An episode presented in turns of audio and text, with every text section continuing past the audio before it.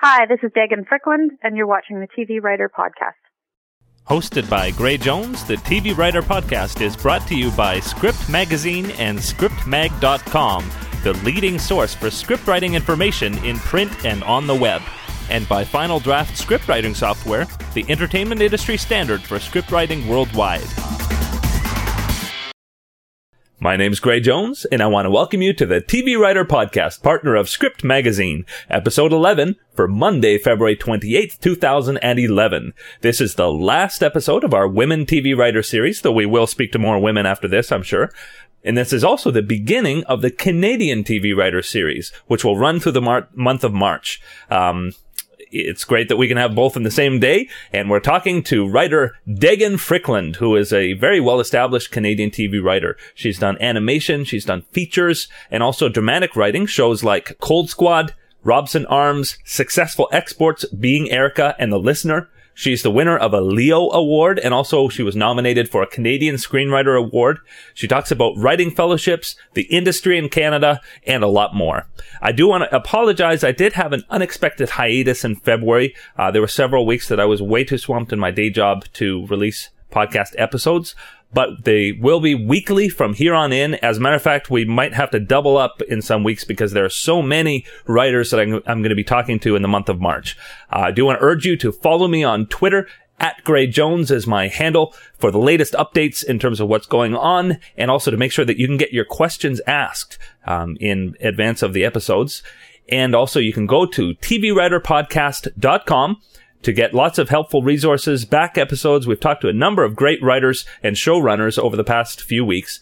And also you can find the TV Writer Twitter database there that has almost 400 Twitter addresses for writers in LA and also in Canada. Um, make sure you also check out our partner, scriptmag.com. Uh, Script Magazine is a tremendous resource for writing, both for features and for television. But we're going to move right along to a very packed interview that I had with Daegan Fryklind. I know you're going to enjoy it. Here we go. This is Gray Jones, and I'm here with Canadian writer Daegan Fryklind. How are you doing?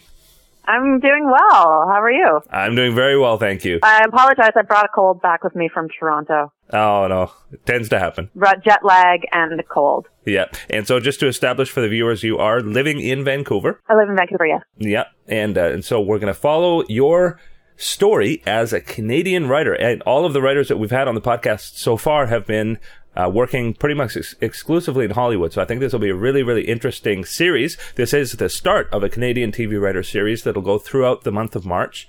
And, um, and we're going to find out what's, what's great about the TV market in Canada, what's not so great. We're going to find out some of the differences because there are differences, um, not just in, in the content of what's produced here, but also, um, just the the logistics of working as a writer. And uh, who knows, maybe there's even some American writers that would like to work here, and I'd love to open that uh, topic as well. So, um, but first of all, we're going to talk about you. And um, now, you did not start out writing, as far as I understand, but um, where did you grow up? Um, I grew up in Calgary and then in Vancouver. Um, uh, my family moved Cal- uh, from Calgary to Vancouver when I was 8 mm-hmm.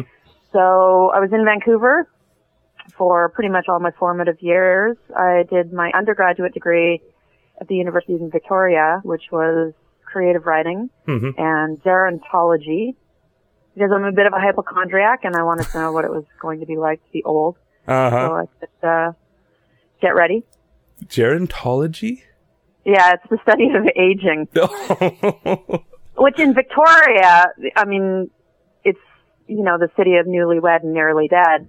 The resources are there. It's an amazing place to study gerontology because you just go out the front door and there, mm-hmm. there's your research field right there. Wow. Um, so eventually that will hopefully tie back into the writing. Mm-hmm. As the population ages, there's my target market. Uh-huh. I'm already prepared.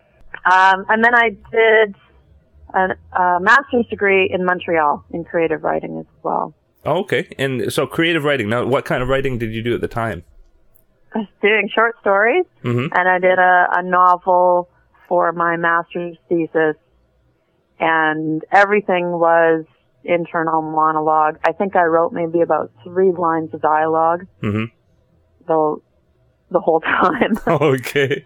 Yeah, there were there were uh, playwriting courses as well, but I just I I really loved fiction. I loved creating the worlds and um, being with character. And then so when I started writing for television, it was you know a big transition into the world of dialogue, and then you know creating story that way. Mm, now, um, according to your bio, you started out, or at least became at one point, a production executive. Um, so, so tell me about between going to school Mont- or ma- your master's in Montreal and becoming a production executive. What happened there? My sister-in-law was in Vancouver at the time working on a documentary for what was then Bayton Television and the Women's Television Network. Bayton became CTV out here. And so when I came back from Montreal to Vancouver, I worked with her on that. I was doing research and clearances and, you know, basically associate producer work. And we were doing that documentary for, her name is Danielle Proholm Olsen, by the way. Uh, we were doing that documentary for a production company called Cadence Entertainment, who had produced Hardcore Logo, Rupert's Land, Kitchen Party, um, and they were gearing up for a feature called Taillights Fade, which was uh, directed by Malcolm Ingram.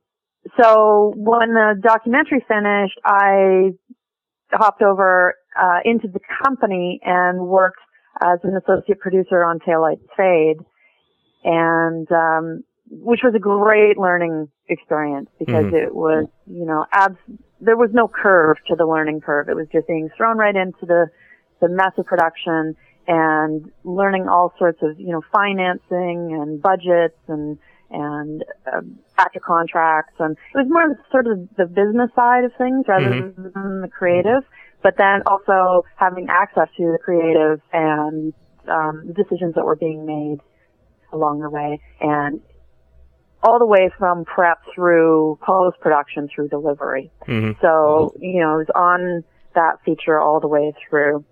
And then once we finished that, the company that produced that, Cadence Entertainment, kept me on um, as a development person. Mm-hmm. And so they they didn't have anyone in that exclusively in that position before, and because I had come out of uh, writing school and knew how writing works and how writers work and how to talk to writers, uh, they just you know opened up an office for me within the company and um, created a development position mm-hmm. so that they had somebody so that the producers could focus on production but still know that there was some something coming in and there was always something in production then mm-hmm. and uh, and so at what point did you actually start writing television the production company at that time, there were a number of production companies in the city that were going public mm-hmm. in an effort to raise money. When you go public, there are all these other costs that are incurred, and I, I I'm not sure that that was quite explored. So we had gone public. We were public for about eight months, and then the company had to close its doors. Oh so, no! Yeah, so I went out to Toronto. That was the first time that I went out to Toronto to see, hey, what's happening out here? Should I uh-huh. move to Toronto? And then a producer friend of mine said, hey, you know what? BC Film has this uh, writer's fellowship where they'll place you in a story department as the story department coordinator and you do a spec script and learn how to um, function within the story department. Mm-hmm. So I came back to Vancouver and applied for that with uh, Studio B Productions. I had a very good friend who was working there who said, "Hey, we don't have anybody who's a, a story department coordinator here. We have four or five different series running, and it would be great if we just had one consolidated person who could coordinate the scripts from mm-hmm. all those different shows." So I came on and um, worked on the first series I worked on was called What About Mimi. What about Mimi? At that point, yeah, it was a, a co-production between Studio B and Decode mm-hmm. Animation. And at the point that I came on, they were shifting the show from 13 half hour episodes to 26 11 minute episodes mm-hmm. because foreign sales, they had a greater opportunity for foreign sales if they were 11 minute episodes that they could match with another show called Angela Anaconda mm-hmm. and then have those two shows occupy half an hour and then, you know, just keep rotating these 26 episodes around rather than 13 half hours. And so right away the show needed more writers. So I was able to, on my first go, get a script into production. Mm-hmm. And that was really great because as I say, coming out of a fiction background and then also having the production background, um, I needed to learn how to write dialog mm-hmm. And an 11 minute episode is a fantastic way to learn because it's so condensed and concise and every word counts and you're just dealing with a, an A plot for the mm-hmm. most part. Yeah. Uh, it was, yeah, that was a really great training ground, the 11 minute episode.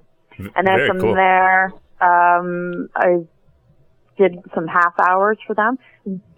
Worked on a few shows for them, Yak Yakety Yak, which was uh, Australian Canadian co-production, mm-hmm. and that was 11 minute as well. And then Yvon of the Yukon, which was half an hour, and that was um, Canadian show for YTV. Mm-hmm. Very cool. Um, I know we got to get going to. Uh, you have a actually a pretty long res- resume of, of a lot of great dramatic shows, but um, but I think it's really fascinating. I I actually didn't know that there were such writing fellowships in Canada. I know. Um, I've been told many times that the writing fellowships in Hollywood are a key way to break in for um, for the TV writers there. So so they do exist in Canada too.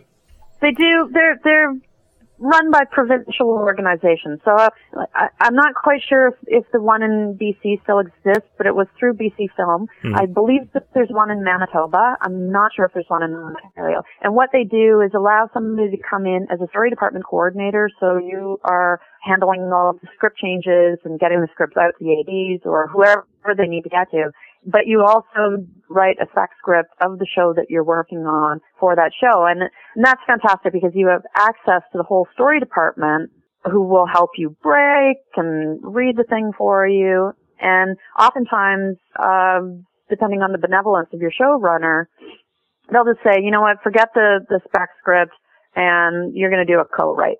And so there have been many cases of that. Or, or sometimes they get their own script, you know, depending on, on the show. Mm-hmm. But there have been many cases where people who came in through the fellowship automatically get a co-write on the show. When I went on to Cold Squad after the animation, our story department coordinator was through that fellowship program as well, and he did a co-write right away on Cold Squad. Wow.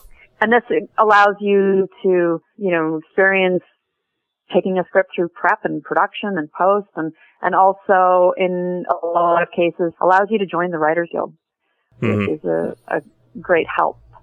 Very, very cool. Now, yeah. before we move on to the, the scripted dramatic stuff, um, I did want to talk just a little bit about animation because uh, Canada is for sure known for, I mean, we mm-hmm. deliver a pile of animated content, um, yeah. both Vancouver and Toronto.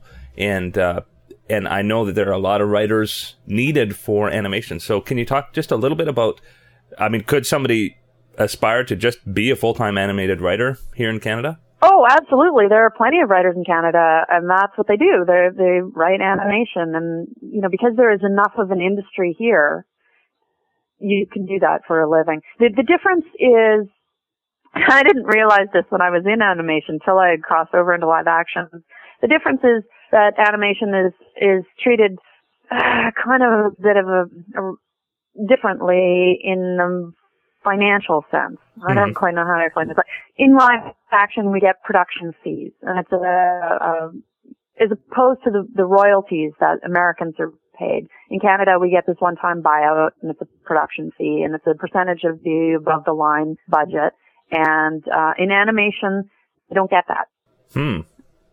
Um, but the you know the I guess the trade-off is the amount of fun that you have writing these shows and also also the amount of of business that you have. Like there's so much more animation to be written than there is live action. Mm-hmm.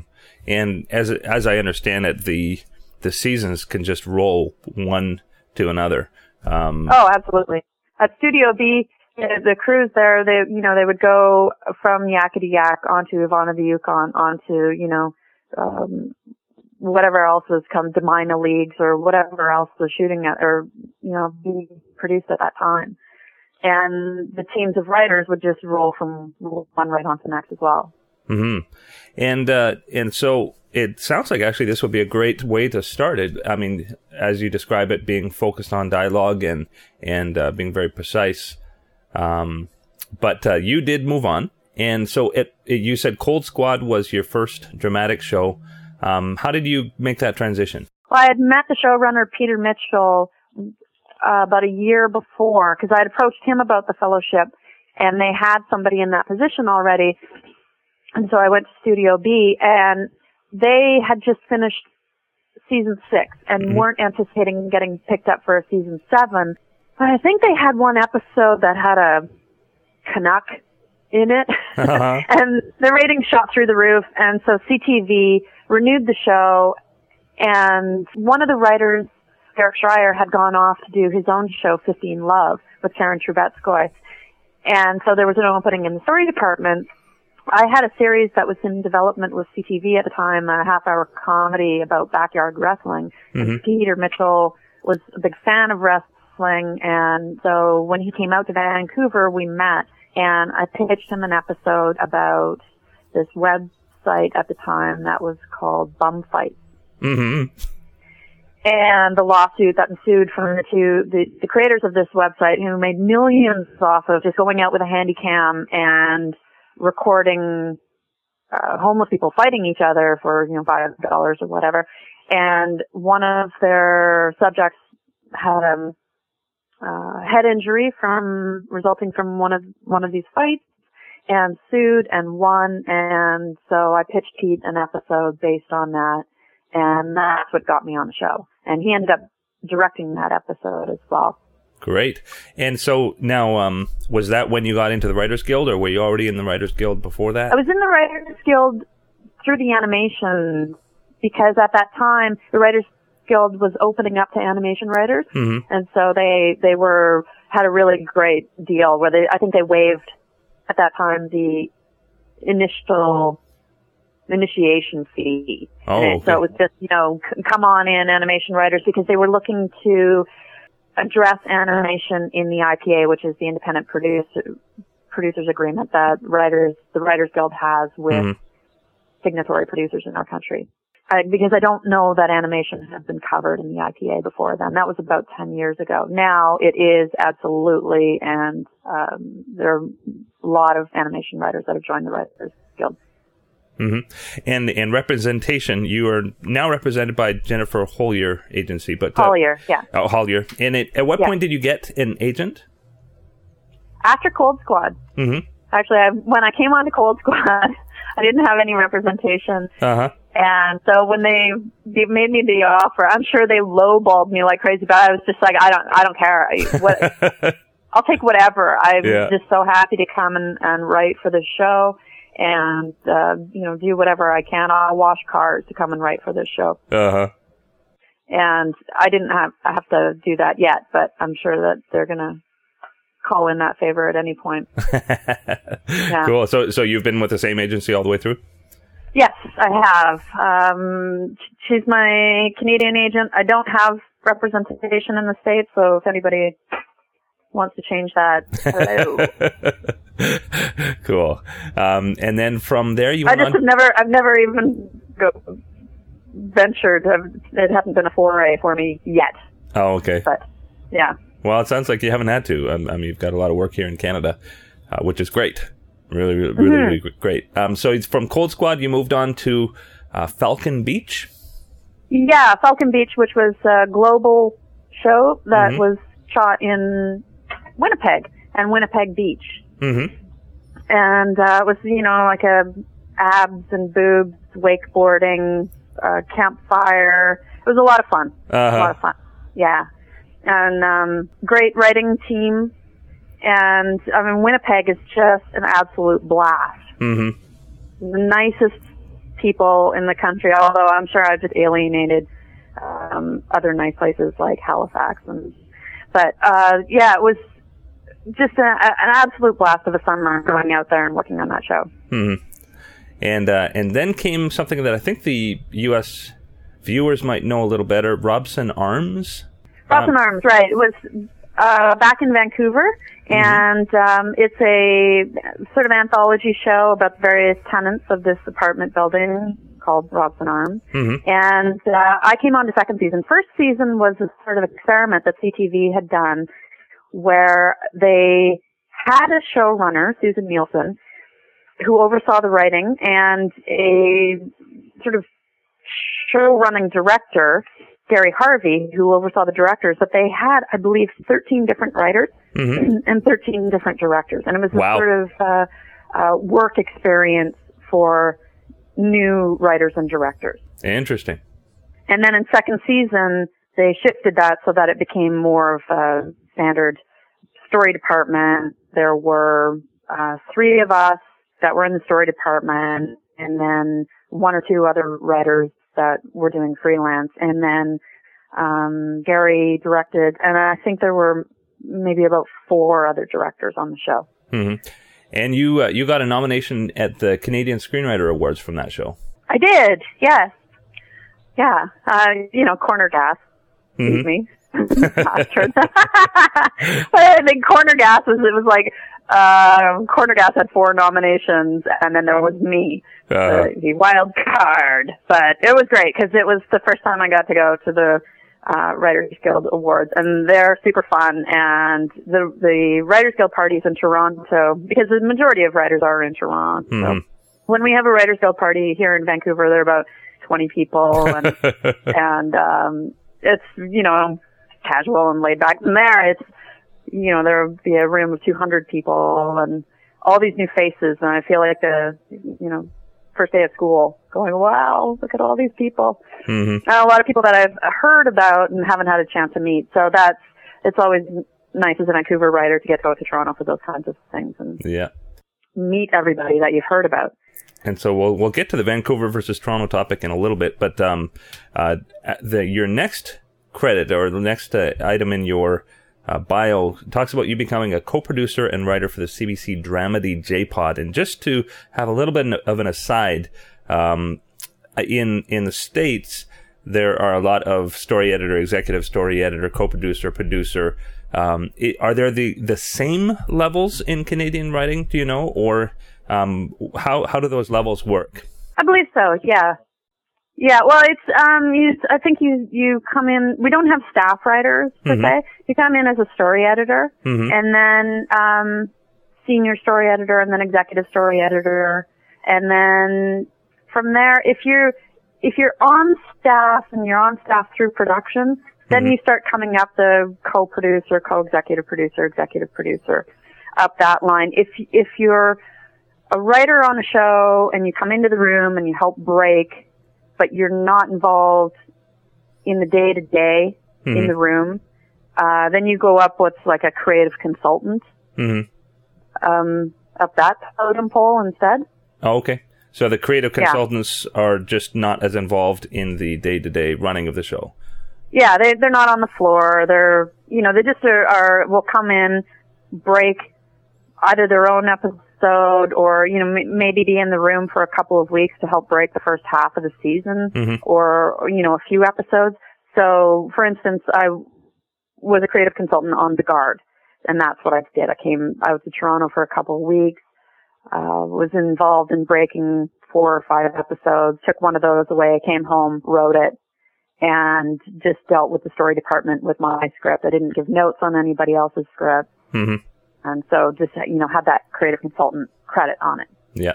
And, uh, and now is it similar to the States when, when you do have a co-producer credit? Does that mean you're also involved with things like casting and, um, other elements of the actual production?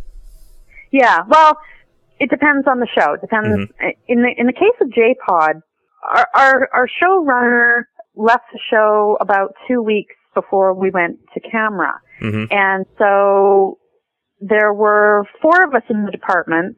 Doug Coupland, who wrote the book and created the show and, mm-hmm. and, uh, was in, involved in the story department and wrote a number of the episodes.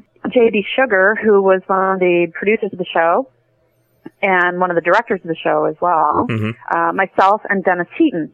And so they're just, there was so much work to do. There wasn't time for us to hire another showrunner and bring that person up to speed. So the four of us just sort of filled in the gaps. And Dennis and I split up the episodes. Mhm. And so I had odd number of episodes and he had the evens and we show ran these episodes through. And then JV, uh, took them through post, um, and show ran them that, you know, through post. So in that show, there were three of us kind of doing the, the work of the showrunner and it was Wow. fantastic and it was an amazing, again, amazing learning experience. And, but under that kind of pressure, there's just no, no time to stop and go, wow, this is a bit overwhelming because it's not. You just have to put your head down and, and get the work done. Mhm. Well, you obviously did very well under pressure because you won a Leo Award for Best Dramatic Series Screenwriting for that show. So uh, tell me a little bit about that. As I was saying, um, before we started this about my name, that I've got like the double whammy, hard to pronounce name, and I Uh-huh. should just drop the last name and be like Sharon Madonna. But when we were at the Leos, we all sort of assumed Doug was going to win because it's Doug Coupland, and um, he wasn't there. So we had talked about the three of us going up, the, the remaining story department members going up and getting it, uh, accepting the award on his behalf.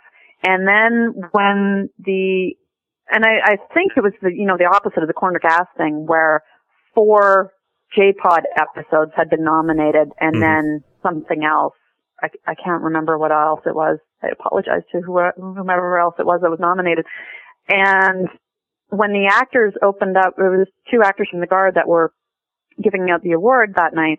When they opened up the envelope and paused, I thought, oh my god, I just won. Because they have no idea how to pronounce that name.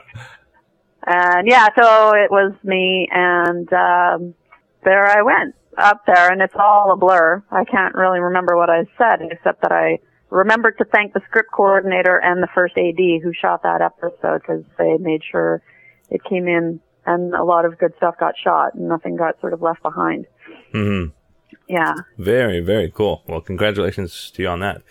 Thank you. It was a fan- it was such a good show to work on. We had great directors and our cast was amazing and and that team, I mean, all, those guys are all still really good friends. They all hang out together and, you know, crash at each other's places and they're in the same cities. And it was that kind of, I don't know, magical moment of feeling like this is something that is really, really cool and we're being allowed to get away with murder because Mhm. I, I don't know that CBC really knew what to do with the show. So they kind of were like, just go and, and do and have fun. And, and there wasn't a lot of pullback from the network on that show Mhm.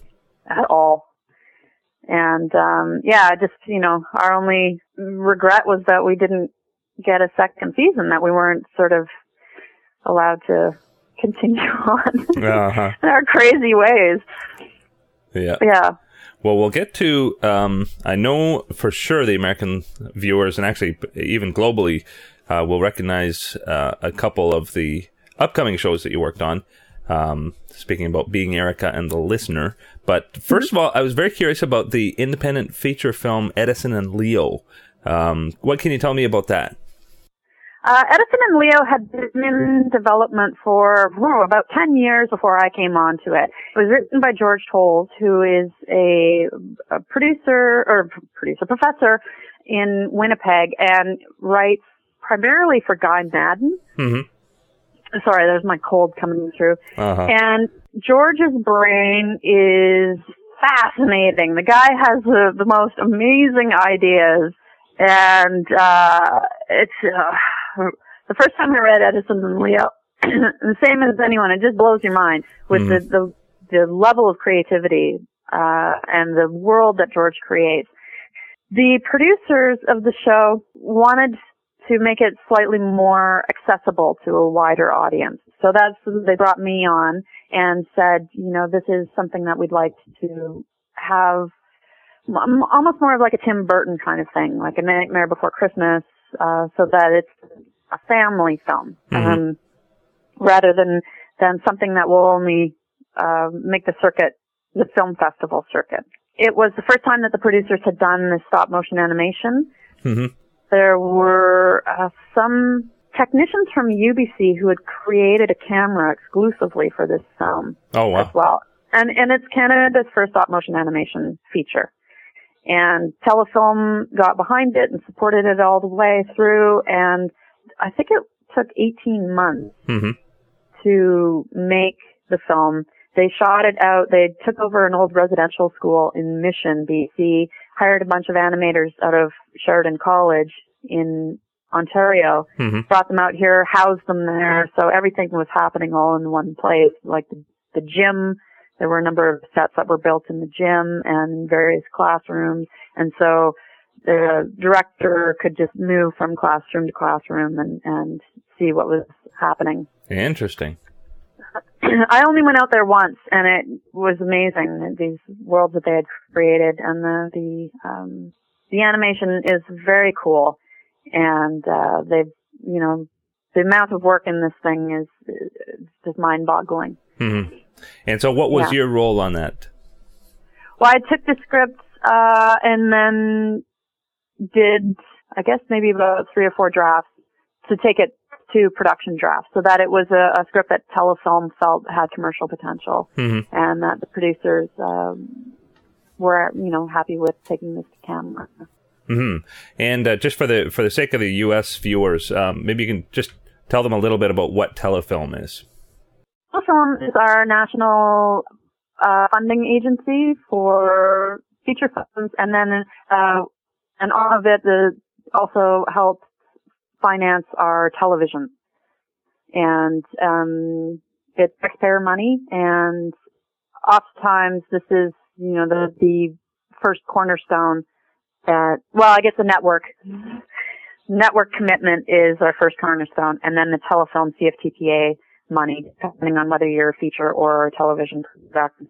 This is a, a big chunk of change for us to help us uh, Mhm. produce our films and television. Yeah, yeah, and I, I I can relate even as a as an editor. Um, I've been contracted for shows, and then their telefilm money didn't come through, and the show just didn't happen.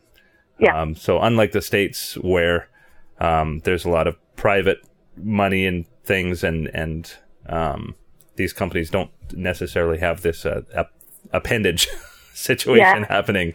Um, we're we're very dependent on this, and and with telefilm, you often have to write to their requirements. Um, maybe you can just explain a little bit about that. You had you had to make it commercially. Uh, you had to develop that commercial potential. Well, you also have to have a certain amount of canned con- uh, Canadian content in there. They, like to know that this speaks to the Canadian identity, that this represents Canadian identity. In the case of Edison and Leo, it's a sort of uh, mock biography of Thomas Edison and his son who becomes electrified and can't can't touch people and you know he's just a sweet kid who wants to love but his, his sort of monster of a father and technology and and speed and this desire to succeed has uh, created this situation where his son can't even hug him hmm and th- there's certain aspects of telefilm that are triggered when you have Canadian content in the film. So in the case of Edison and Leo, it was about Thomas Edison. It was set in Menlo Park. These things had to be changed because it's not a, it's not Canadian. It doesn't speak to the Canadian identity. So we massaged that. We added in some in jokes, uh, Canadian in jokes. We mentioned, you know, this is near Winnipeg and that the sun is leaving for Squamish at the end and just uh, took out a, a bunch of American references and resituated this into a Canadian location and Canadian identity and um, added some just fun for Canadian audiences throughout. So when they're catching the train, um, they blast through a border crossing into Manitoba and the border guard is playing hockey and the real kind of hoser accents and yeah. cool. But you know, we were trying to make this for a, for an international audience at the same time that um, we're acknowledging for telefilm. Yes, this is a Canadian film. Mhm. Canadians made this film, and so that in itself speaks to the Canadian identity because the sense of humor and the references are are for Canadians. Yeah. Though it did win Best Animated Feature at the Bangkok International Animation Film Festival. Yeah, it did. It went through a number of different animation film festivals, and the one in Bangkok, um, it was the first time that they had an animation side mm-hmm. to their international film festival, and I got to go, which was awesome. Very cool. The um, executive producer Dean English, he was in Turkey at a film festival, and the executive producer Karen Powell, she had just finished up at TIFF and VIFF, and he was uh, not interested in, in traveling. And our producer, or our director, his wife was eight, eight and a half months pregnant. Mm-hmm. So I was, um, next in line to the throne. Wow. And so off I went to Bangkok and, um, yeah, I, I didn't know that we had won. I came back into the hotel. It was about four in the afternoon and the organizers of the film festival were, you know, all in a tizzy for me. Of course, my cell phone didn't work over there. Oh no! Track me down. So they whipped me into this room. I'm in shorts and t-shirt, and I'm all kind of, you know, grumpy looking because it's so humid over there. And they whip us into this room. We have to learn protocol. Oh no! Because the awards are being given out by one of the princesses. So we're in this room, and the awards start at six o'clock. So we're in this room for two hours, learning how to curtsy and and how to enter the room when the princess comes in, how to to step onto this mat to have our picture taken, and and we're just practicing this. And every once in a while, one of the dignitaries would come up to me and say, you did bring a dress, didn't you? oh no! And I was like, yes, I I have it upstairs. As soon as you let me go, honestly, trust me, I'll go and get my dress. And so they released me at about 5:55. So I had five minutes to run upstairs, get into my dress. Oh my do goodness! Something with my frizzed out hair, and uh, run back downstairs with my buddy who had come to Bangkok with me, and um, they, you know, had in the meantime had to sweep the hotel for bombs and everything. and so when they put us in the room um, for the awards ceremony, we were locked in. Oh my! We weren't allowed to go out to the washroom, and the princess was about an hour late. And this, oh no! I mean, it's such, it's amazing the royal protocol, and, and even down to things like the way that your legs are before she enters the room. Like if your legs are crossed, it, when she enters the room, you can't uncross them. However your legs are, that's how they have to stay. Really? Yeah. wow. And so when going up to get the award, you know, I had to stand up and face her and curtsy and then come out into the aisle before her and, and come up and curtsy again and then accept the award and, um, and then there were so there's so much press there with these flash bulbs from either side, just this blinding light. Wow. And then once you get the award, you have to sort of take two steps backwards and then curtsy again, and then you back away. You're not allowed to turn your back and walk away. Wow. So slightly different than winning a Leo award. My um, goodness. Yeah, it was really it was really fascinating and completely an honor to be over there and be able to do this. The award looked like the inside of somebody's colon, though. I don't, I don't know who designed this thing. So when I brought it back to give it to the producers, they all sort of looked at it and went, ugh. yeah, thanks a lot. But yeah, it was award. like 80 pounds carrying this thing back through wow. customs. Yeah. Wow, that that is just fascinating stuff. yeah, the little film that could, and um, it was kind of you know uh, it was an absolute surprise that that we won. Um, but yay, Edison and Leo. Wow, very very cool. So uh, off of features and back to TV. Um, at what point did you start on being Erica? I started. The pilot had been shot. Mm-hmm and they were developing season one. So I came on after the pilot and but before the remainder of season one. There was a Bible that was in place. Uh, a lot of that Bible got changed as we sort of worked through. Mm-hmm. And um, we broke the next five episodes. There were five of us in the room. We broke the next five episodes, and then we all, you know, went away for it to write our episodes, and then came back for production. So I was on being Erica for the first season. Mm-hmm. Yeah. Very very cool, and and I know that that show is a big export. Um, there are fans literally around the world of that. Oh show. yeah, yeah, yeah. Well, Erin Karpluk is amazing, Mhm. and fearless, and one of those actors. I mean, I've been fortunate to, to work with a number of actors that are like this. That you just you know you can put it on the page and they're going to deliver, and they're you know there's no ego involved, or you know that they're not afraid to uh, do prattle or whatever it is that you need the character to do. They trust that you're going to take them there, and and you can trust that they'll go there and deliver. You know, 100% every single time. Mhm. And so, you know, the, the, the fact that that show gets picked up time and time again is just testament to Erin Karpluk and, uh, and her amazing talent Mhm. in, um, bringing the character to life.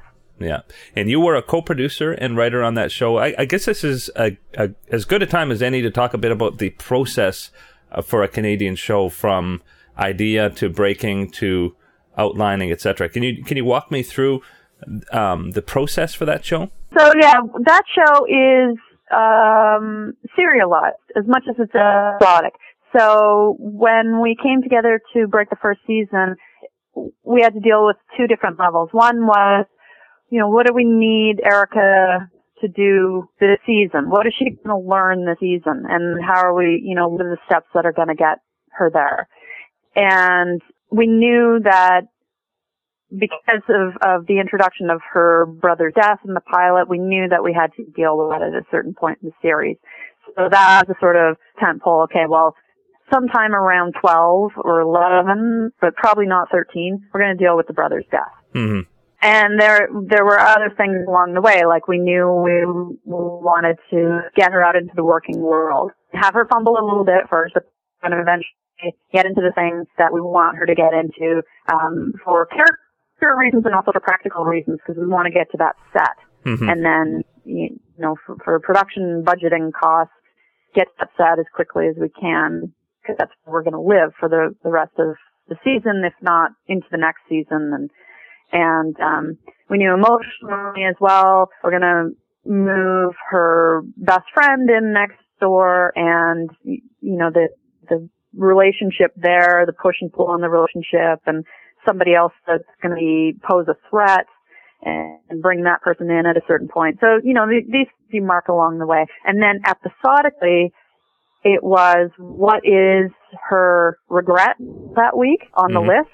And uh, for people who don't, who haven't seen the show, um, the show is is a it's a do-over show.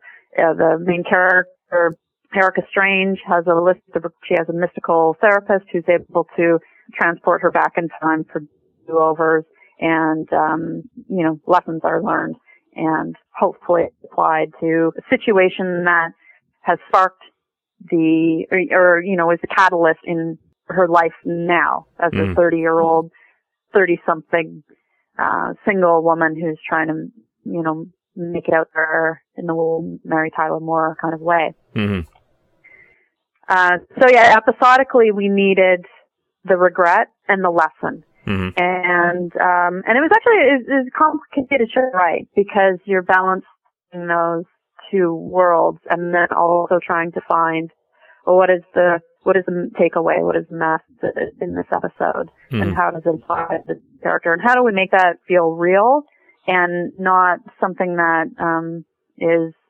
odd for a 30 year old to figure that out at this point in her life you know? We Mhm. wanted to make her uh sympathetic and approachable character a likable character hmm and Erin herself is so likable that you know she just brings it to the table right away. Yeah, and uh, and so once you figure out these sort of overarching needs, then um, you break the story for that individual episode together with the other writers. And uh, Yeah. is is there an outline that's sent to CBC? Well, first the the first launch over to the network is "Hey, we want to do an episode about this, and it's Mhm. just it's oftentimes a phone conversation with the person at the network saying, you know, we're we're talking in this general area. are you cool with that? Mm-hmm. And once they are, then you can go into further breaking of the of the episode, and then um, the writer will take that away and come back with an outline, and networks will kick in notes at various points along the way, often mm. uh, outline, first draft, second draft, sometimes not first draft, sometimes first draft is just internal. Mm-hmm. Um, but the networks are, are heavily involved in the shows um, especially in season, of course, in first season, because they want to make sure that everything is, you know, on the rails. Mm-hmm. And so then you you would um, get commissioned to write a script. You would take take that, write it, and then that script would go um, back to the room for notes, or would that uh, how how would that process go? Yeah, when you finish the outline, you kick it back into the room, and mm-hmm. then there's there's always an internal round of notes first mm-hmm. before it goes to the network or even before it will go to the producers. So the story department then sort of, depending on the, on the department, sometimes it's a round table and sometimes if it's crazy busy, then people just will email their notes. Mm-hmm. And sometimes all the notes go to the showrunner and the showrunner will, you know, pick and choose and refine the notes. Uh, sometimes it's just everybody will send their notes to the individual writer and then that writer will go through the notes and, and make sense of them. Mm-hmm. I, it's also, I think, depending on how the the level of seniority of the writers. If you've been doing it for a while, you know how to get notes. You know mm-hmm. how to get notes and how to make them work. And and if you're fairly new, then it would be more a process of the room coming together with you and talking out notes and helping you find solutions. And a lot of the story rooms that I've worked in when there are junior writers, it's a really supportive, collaborative. Mm-hmm. You know, there's no sort of you're after my job or anything like that. It's like, yeah, we're all in this thing together, and let's help you as much as we can. Mm-hmm. Now, uh, this is just a general um, question, but would you say that Canadian shows are as how can I put it, showrunner driven maybe as um as the American shows, or are they just slightly more democratic? Oh, it's very case specific. Mm-hmm. In I, I've worked on all variety of shows. In, in um, Falcon Beach, for instance, we didn't have a showrunner; we had a head writer, mm-hmm. and the producers were very involved in the show running decisions, casting, and and wardrobe choices. And, music and and the writing room was more of it was almost like a we were like a construction department but we built words so uh, we you know but uh, in in the case of jPod all decisions were collaborative with the various departments and mm-hmm. so you know even when we broke an episode whoever was sort of overseeing that episode would then go to the various department heads and say hey we just broke this episode I need I need to blow up a bunch of things. Um, you know, we're going to have a bunch of play in this episode and, and it's, it's, I want to blow up like bags of flour and water around stuff. So you'd get on the phone with the special effects guy and say, what's going to be best for you? And then I can address that. Or you'd go to locations and say, hey, we need, um, this kind of location. What's going to work for you? And then you know, and props or art department or whatever it is, go and address these issues as they come up so that they have a heads um, so that they're not completely pressed and stressed and, you know, at the last second trying to find things. And it just was a, it was a very smooth flowing show because everybody had the information that they needed. There was no sense of information equals power or no, no sense of, you know, frenetic last minute decisions. Mm-hmm. We were trying to address things as early in the game as we could so that we could get those things and, and not completely destroy our budget. Mm-hmm. And in that case, having the, the writers, you know, drive the show that way worked really well. And I hope that, that the crew on the show felt more relaxed than they do, you know, usually when things are just chaos and script changes are being made at the last minute to address network notes and then that fall down onto other departments who are just going, what? How these writers are doing this to us? And mm-hmm. so, it's, it's oftentimes those decisions aren't coming, uh, exclusively because writers are going, oh, let's you know create chaos for everybody. It's uh, sometimes the networks are saying, hey, how about this and do it now. Cool. Um, we're we're starting to run a little long, so we'll we'll oh, probably oh, move, we'll probably move a little more quickly through the last uh, few things. But um, I definitely wanted to touch on another successful export, which is the Listener. Um, what can you tell me about uh, about the Listener for CTV Fox International? Mm. Well, the Listener is um, I was the twenty seventh writer. Hey, I'm sorry. So I was the twenty seventh there to come on the on the show. The twenty seventh writer. yeah, uh, they're shooting the second season, uh-huh. and so there there have been a number of writers through through the show. Um, it's when I came on, I thought, well, this is. Ugh, this is going to be kind of chaotic. I had a I had a excellent time on the show. It uh, showrunner Sam Egan was uh, magnanimous and um, just grace under pressure, and um, the other writers on the show were fun. Wil Zmak, who you're going to interview as well. We had worked on being Erica, and he asked me if I was interested in coming out on the show because he sort of wanted to uh, have a buddy in the room, and so I came out to Toronto, and the timing was right, and um, again, the cast on that show, very fun to work with. On that show, there isn't a writer on the floor. And that was um, one of the first times that, well, on Cold Squad, we didn't have a writer on the floor at all times either. It was seventh season, and you know you could go on the floor whenever you wanted. Mm-hmm. It was just that the directors that were directing, Gary Harvey, who was directing the majority of the episodes, was an executive producer, so it wasn't like you know uh, and because it was episodic, not serialized, it wasn't like you needed to have a writer on the floor to maintain continuity. Majority of the other shows that I've worked on, there's there's no writer on the floor, mm-hmm. being Erica and jPod and Robson Arms. But on Listener, no, because there was just so much work to be done in the in the story room.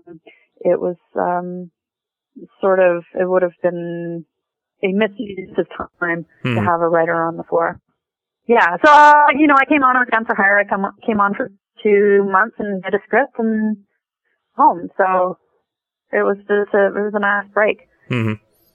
Yeah. Cool. Well, and and you mentioned a few times about coming to Van or coming to Toronto to do a show and then going back to Vancouver. You live in Vancouver.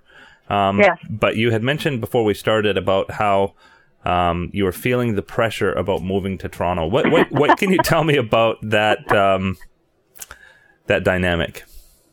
Here's the situation. In the in the say they have a hub, and you know it's LA, obviously, and um, and we as well, and it's Toronto. And as much as we try to deny that, and say, oh no, no, there's regionalism and whatnot.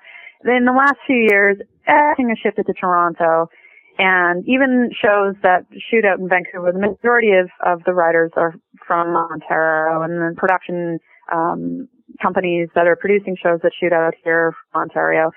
And we had network executives that were out here. There was somebody at CBC, there was somebody at CTV that made it possible for writers and producers from Vancouver to pitch to those networks here in our mm-hmm. and not have to do the $500 cup of coffee. And that was great. And, you know, the people that were in those positions here with the networks they didn't have the power to greenlight anything, but they had the power to be in the room with you and to get to know you. And so you always felt like I knew my person from the network here. And they were sociable and they were out and, and it was just a nice sense of like, I'm connected to the network through this person. They're the conduit to the decision makers, but I have the conduit. Well, hmm. now we don't have that anymore. So we're back to the $500 of coffee you know, and the tax credit situation is such that province is different. Mm-hmm. And so there are production tax credits. So, you know, if a show is in um, Regina, they pick up some tax credits from there and they'll hire a crew from there. But there are also tax credits that come into the budget for your above the line creative, your key creative. Mm-hmm. And so if you're shooting a show and the production company is in British Columbia and you want to have as many of those creatives from that province. So that counts for tax credit. Mm. And so there was a time when, you know, in the Being Erica era, for instance, I was a BC writer and I got hired on an Ontario show and they took a hit for hiring me. Every time a writer from out of province gets hired on a, on a show, that show takes a, takes a hit. Um, by bringing you on because Mhm. they can't collect tax credits for you. Plus they also have to put you up and per diem and whatnot. But the major thing is the tax credits. So there was a time when it was sort of, don't care, we're going to hire the best people. Now the tax credits are, are such a major part of the budget that it's, we're going to hire the best person for this job from this province. hmm And in the United States, they don't have that, you know, also because they're in the hub of, of LA, where Yeah. everybody's at the same spot. And in, in Canada, we do. And so living in Vancouver, when the industry is in Toronto, is like saying, I'm a TV writer who lives in New York. But, you know, the industry is in LA. So I live in a beautiful day. I have three days a year of winter, but when it comes to working, there's development out here. And uh, for instance, right now I'm I'm working I'm working pilot for No Equal Entertainment, who are my JPod producers, uh, called Bitten, based on a series of novels by Kelley Armstrong. hmm And so we have that, and we're working on that, and that's with CTV and Space, and you know, a few other of my writer friends out here have stuff in development. But it's that push to production of actually getting something here in production that is so hard. hmm And is you know, there's a number of us in Vancouver who are sort of going, ah, could just, I I can't can't afford to not work anymore, and the opportunities are all in Toronto. And um and it's tough you know when when you get on a show in toronto and it's four months you have to pick up show for four months. And so your life at home for those that have spouses and family and who can't take them with them gets put on hold. Hmm and uh, you know your house just sits and off you go to Toronto and and then you come back. So yeah, it's this weird thing right now for Vancouver where there's not a lot happening hmm and but there are a lot of really great writers out here. Hmm and it it'll just you know I think we're almost at that point of either we have to to go east or south or something's got to give. Like the networks have to start trusting back in this place again and hmm put its production back in this place again. Global always has. hmm They went from the guard to shattered to endgame. Um, CTV has hiccup here. And YTV has a new show called Mr. Young. And as far as I know, that's kind of it, other than animation. Mhm. And, um, yeah, Yep. the, the, the heyday has passed and hopefully it will come back. Yeah. Uh, but it's not looking promising right now. Yeah. Now, um, again, speaking, well, just speaking, I guess, kind of about the, uh, the logistics of working as a Canadian TV writer. This might be a slightly sensitive topic, but there, there are U.S. Um, writers under 30 making a million dollars a year. Um, Hey, U.S. agents, how you doing out there? Yeah. um, uh, what's the pay like for a Canadian writer? Well, it really depends on on where you are on the the hierarchy hmm and um, the show that you're on, the budget on that show, and um, but I don't know anybody in Canada who is making um, U.S. money. hmm Nobody, even showrunners. Yeah. Yeah. And, um, you know, it's, it's a, a dedication, I guess, to remain here and try to make this industry work. And, and then, um, also, you know, the, the simple truth is for those of us, for the majority of us that are here who wanted to the States, like you looked at MDB and it's, you know, fairly expensive and I worked on a number of shows. If I went down to LA, none of those credits count. Mhm. Because nobody's seen any of those shows really. So, you know, it's back to um, spec script and please believe me, I, I can do this job. Just put me in there and, and I can do it because I've done it. But yeah, the, you know, I don't want to complain about the, the money because it's, it's good money, you know, in comparison to what my parents did for a living and, and what they earned or, you know, the majority of, uh, of. But at the same time, when you compare it to the U.S., it's nowhere near.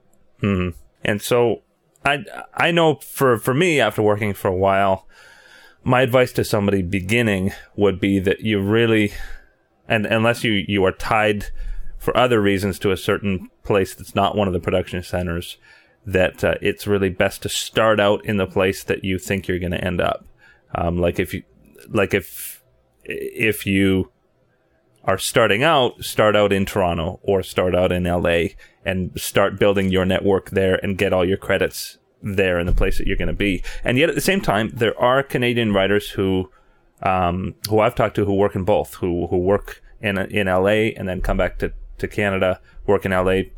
Um, what, what can you tell me about, about that? I mean, you've, you've stayed in Canada, but why would somebody work in LA and then come back here? I I stayed in Canada because you know I sort of um happened into television blissfully. Uh, I didn't go to the CFC. It it wasn't um it was something that I always wanted to do when I was a kid. And then when it happened, I was like, awesome, look what I get to do for a living. Mhm. And so my thing was always, as long as there's work in Vancouver, I'll stay in Vancouver because this is where my family is and this is where I grew up and my friends and I love here. And, you know, we can drive to the set in 10 minutes, uh, for the most part. And so I never really had that. Well, I did. It was always that, well, I should go to LA and try. Um, or if there's no try, there's only do. Mhm. At the same time, the work was here and that, you know, it was, there was a consistent amount of work. So I was having fun and working on great shows and so I was happy Mhm. with that. Um, I don't know if that's an answer to the question, but that has changed. So now I'm in, I'm definitely at a crossroads right now of setup or light a cigarette and hope the bus comes. yeah. Um, and so, it, your advice to a new writer, specifically a new um, Canadian writer, a, a young young writer, or somebody who wants to break into the industry, um, Yeah. what advice would you give them? Go south. If you know you've got the the the energy and you probably don't have a mortgage or a family yet or anything that's tying you, as you say, to to this place, just go. Go to LA. Yeah, go Yeah. and do it. Yeah. Yeah. Now, specifically about somebody who wants to stay in Canada, um, what what advice would you give them about how logistically to get started in this industry? Uh, join, go on Facebook and join Ink Canada, Mhm. Which is this uh, great resource run by Karen Walton, Mhm. um, who was a uh, amazing, altruistic screenwriter who has created this this group that supports young uh, and new writers. And once a month or something, she uh, there's a drinks night called band practice. Go to that, meet some people, just start networking. I mean, that's um, it's a combination of talent, perseverance, and who you know, who's going to take a, a chance, who's going to take the risk to put in the room for the first time. Um, in my case, it was Studio B and then Pete Mitchell, who uh, brought the old Cold Squad. hmm And so just, you know, find, find the mentor who, the person who is about to be the showrunner, uh, who's about to get their own show, who Mhm. will take the chance on you, have a spec script for them, and, um, buy them beer. and and for writing a spec script, what what shows are you specking for these Canadian showrunners? I don't even know if you do specs anymore, but what what specs are they reading? I guess would be the better, better question. Uh, Well, anything, really. Uh, you know, and as long as it's well written. Mhm. Um, there are there are the TV writers have sort of shows that they watch, and and um, you know, I know when I go and stay with my dad, those are those that my dad watches. And my dad watches NCIS and Holmes on Homes. And, um, but if, if you're interested in television writing, there are shows that as a television writer you will be watching Breaking Bad and, and, uh, whatnot. And so, you know, try to, try to write those or even better, write an original spec. Mm-hmm. Let us know who you are and what your voice is and what you're interested in. And if you can create a episode of something new and original and exciting. Mm-hmm. Because uh, it's one thing, it's one thing to, to look at another show and then parrot that. That uh, you're going to have to do that. You come into television, but well, we also want to know what your ideas are, what you're bringing to the table. Great. Well, that's a great place to end up. And what book do you have out? What book? Yeah, you always have a book off to the side. Oh, there. oh, uh, the TV Writers Workbook by Ellen Sandler. Okay. Uh, I I just pick a random one. I uh, well, you know, it's a it's a funny thing. I, it's uh, I, I know I don't know if you want to go into a long uh, discussion here, but um, I think it's just bizarre that there is a mongoloid, humongous industry for um, for feature writing like all the all these seminars and and books and DVD training series and and and pitch fests and all this kind of thing Yeah. um, on feature writing, and yet there's ten times the number of jobs in TV as features. Well, but a feature you can do by yourself. You know, you, Yeah, you. I mean, you can you can create a show. You can try to create a show by yourself, but eventually you need the team. Um, and a feature, you, anybody can um, go to one of those seminars and then sit down and, and write one. But to actually be in TV is is different. It it is it is different, but I personally think that there's a lot to be gained from from reading some of these resources. Like it, the um, feature writers, by comparison, will have read thirty or thirty five books before they really start getting Yeah. their their Yeah. um, career going. Yeah, a lot of TV a lot of TV writers write on gut gut instinct, Mhm. but um, I've had to teach a couple times, and that's the first time where I was like, oh my god, I have to actually explain what I do to somebody else and make it make sense, and that was really great because then I had to explain to somebody else what I do and make it make sense, and Mhm. and then I had to actually make it make sense for me Yeah. first, and and that was very useful to be able to say, oh, I get what I'm doing now. yeah. Very very cool.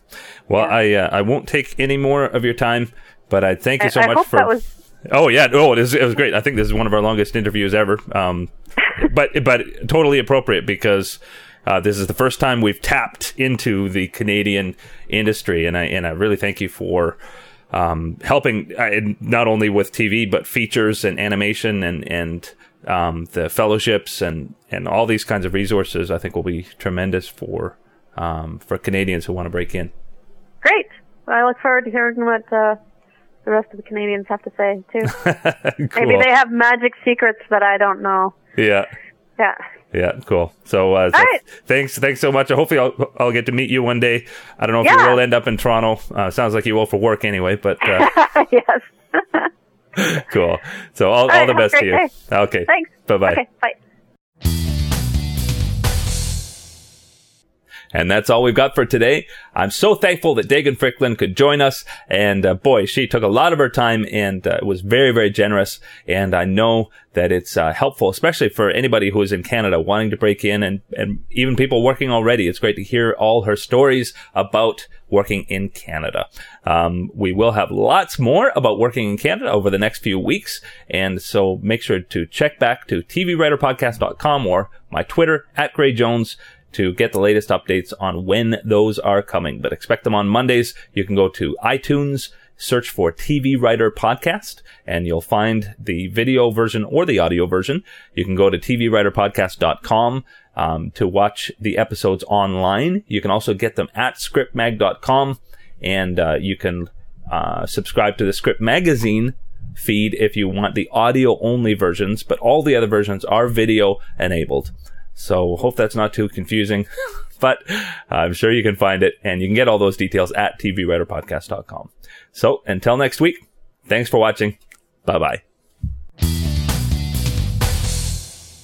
Hosted by Gray Jones, the TV Writer Podcast is brought to you by Script Magazine and ScriptMag.com, the leading source for script writing information in print and on the web and by Final Draft scriptwriting software, the entertainment industry standard for scriptwriting worldwide.